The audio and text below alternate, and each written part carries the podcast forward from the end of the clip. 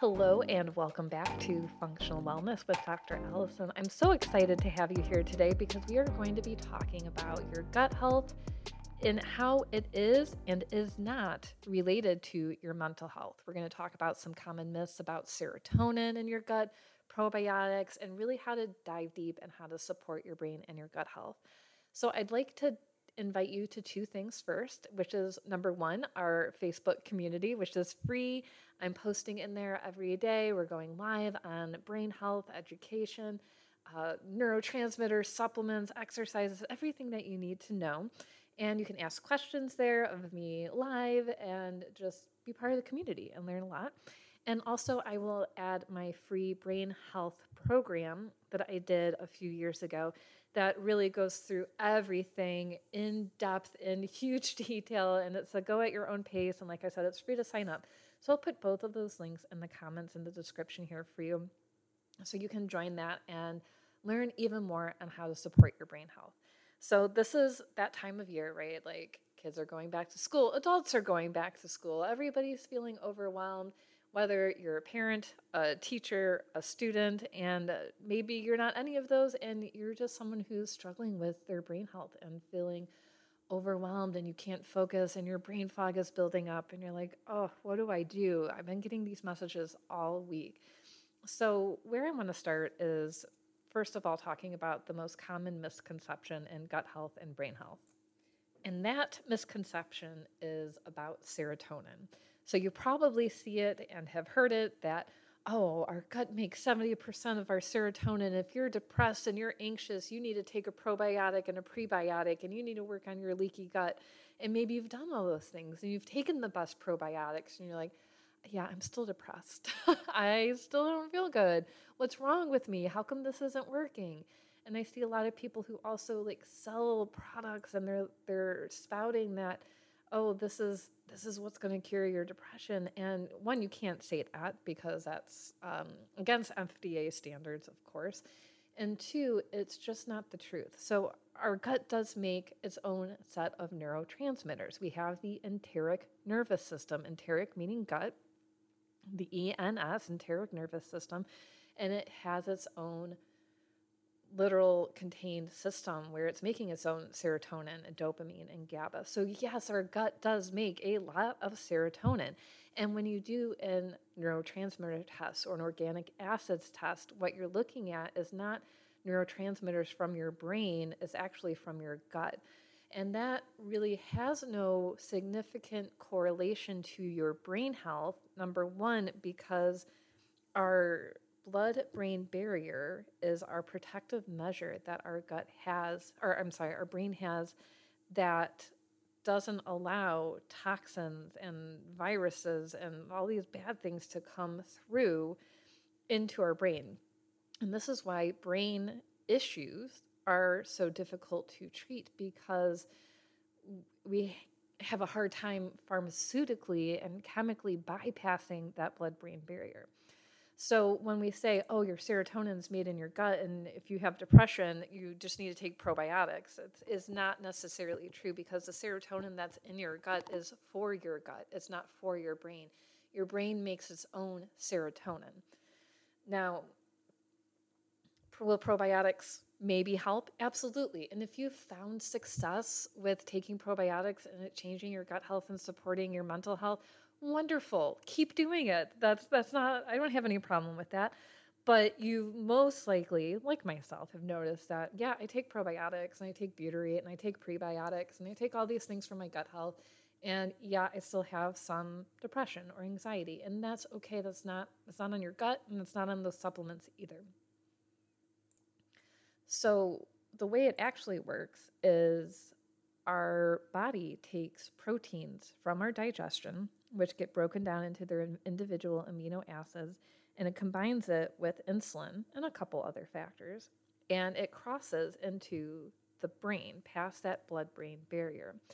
In the brain, it meets up with different chemicals like tryptophan, iron, 5-HTP, vitamin Bs and methyl groups, magnesium to make serotonin, which actually turns into melatonin and the pathways for dopamine and GABA are also similar, but with different um, compounds and enzymes and methyl groups, things like that.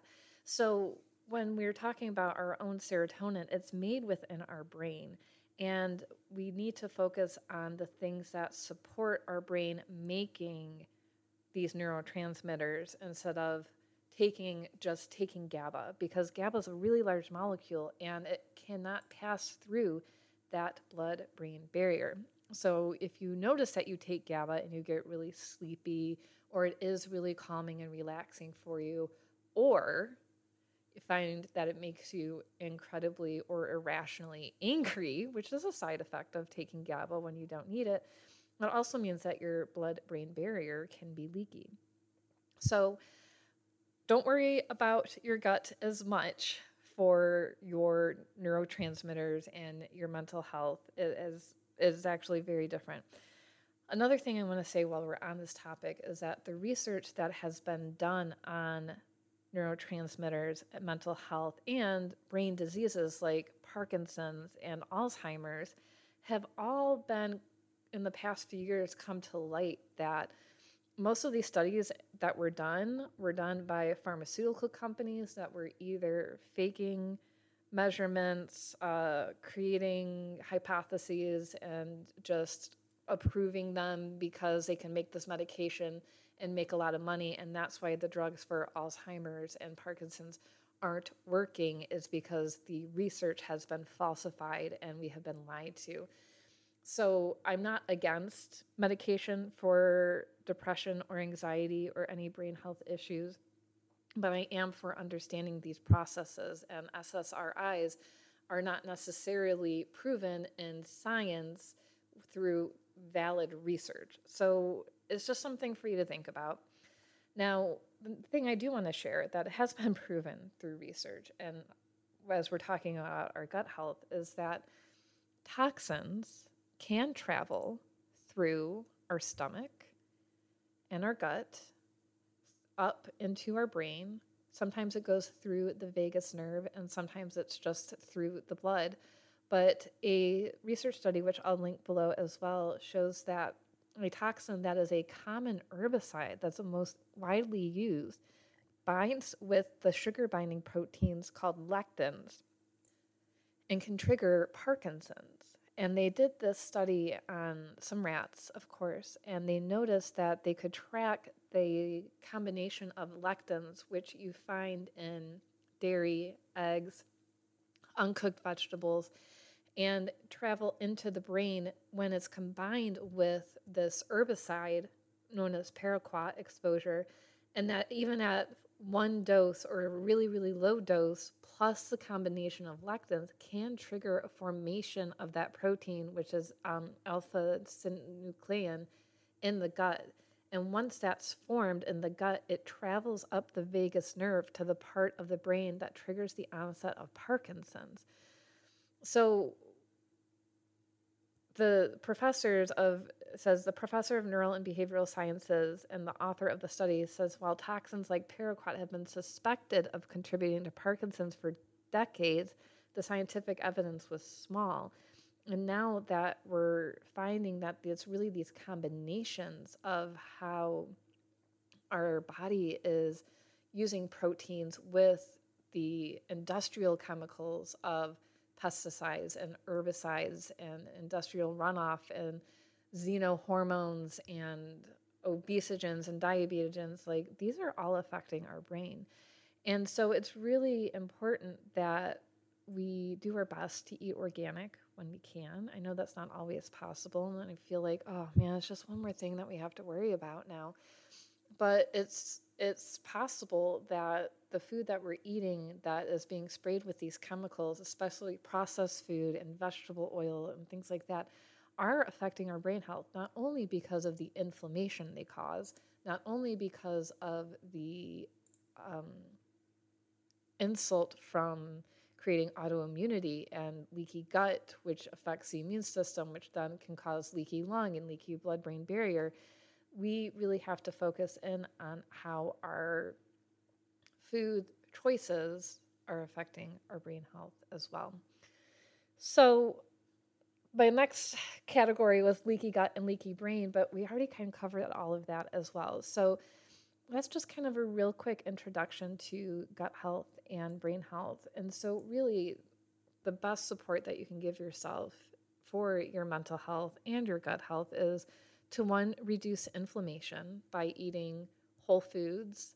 Um, make sure that you're cooking your vegetables, whether you're steaming them, sauteing them, um, whatever you want to do with them. That's that's better avoiding trigger foods, um, whether you get a food sensitivity test done or we just avoid the things that we know that trigger us, mostly like gluten and dairy and uh, processed foods, things like that.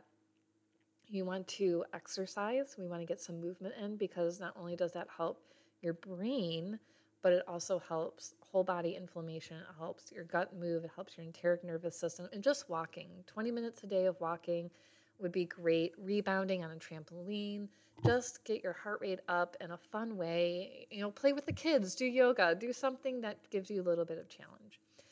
And like I said, when we're talking about our neurotransmitters, we want to affect them through the precursors, which means we need a good amount of protein intake in our diet we need good digestion, so you want to make sure that you're taking your digestive enzymes every time you eat to help break down the proteins that are in our food. You might need more hydrochloric acid. You might want to try apple cider vinegar. And you also want to make sure that you're keeping a really good blood sugar balance because our insulin is so important in combining with protein to get into our brain to make these neurotransmitters, keep our brain immune system healthy. All of those glial cells and connections and mitochondria are really important in our brain. You want to get your blood work done because you want to check for things like anemia and vitamin D and vitamin B status because those are really important as far as mental health goes and making serotonin and neurotransmitters as well. And you want to take anti inflammatories like Neuroflam or NeuroPTX to help support the nervous system's inflammation processes and have that be calmed throughout your entire body. So, I will also link my brain health protocol with all of the supplements that I recommend. Now, you don't have to take all of them, and please don't. Um, it's just everything's kind of in there so you can try um, my favorite in there is the saffron spray. Um, that's been amazing for focus and overstimulation. And we use that once in the morning. The whole family does a spray under the tongue before we go to school and drop everybody off. And then again in the afternoon before homework time, or and then really any time during the day when you're feeling overwhelmed. So that's where I recommend everybody start is with that saffron spray, um, the Neuroflam, and probably the Phyto E. So that way you're getting good omegas in for your brain as well, and your gut and your hormones. So it's kind of covering a lot of bases at one time. All right. Well, thank you so much for tuning in to this quick little podcast about gut health and brain health. I hope it was helpful. And if you're looking for personalized care, uh, please schedule a consult with me online. You can do that on my website at littleblackbagmedicine.com. Fill out all your forms online, and we will create a very personalized and detailed plan just for you based off of your needs, goals, and what your labs look like. Thanks so much for tuning in. Make sure to like and subscribe, and we'll see you next time. Thank you for listening to Functional Wellness with Dr. Alison. If you would like personalized care and testing, you can schedule an initial consult online and get started with your wellness plan right away, or message us on Facebook at Little Black Bag Medicine. Thanks for tuning in and see you next week.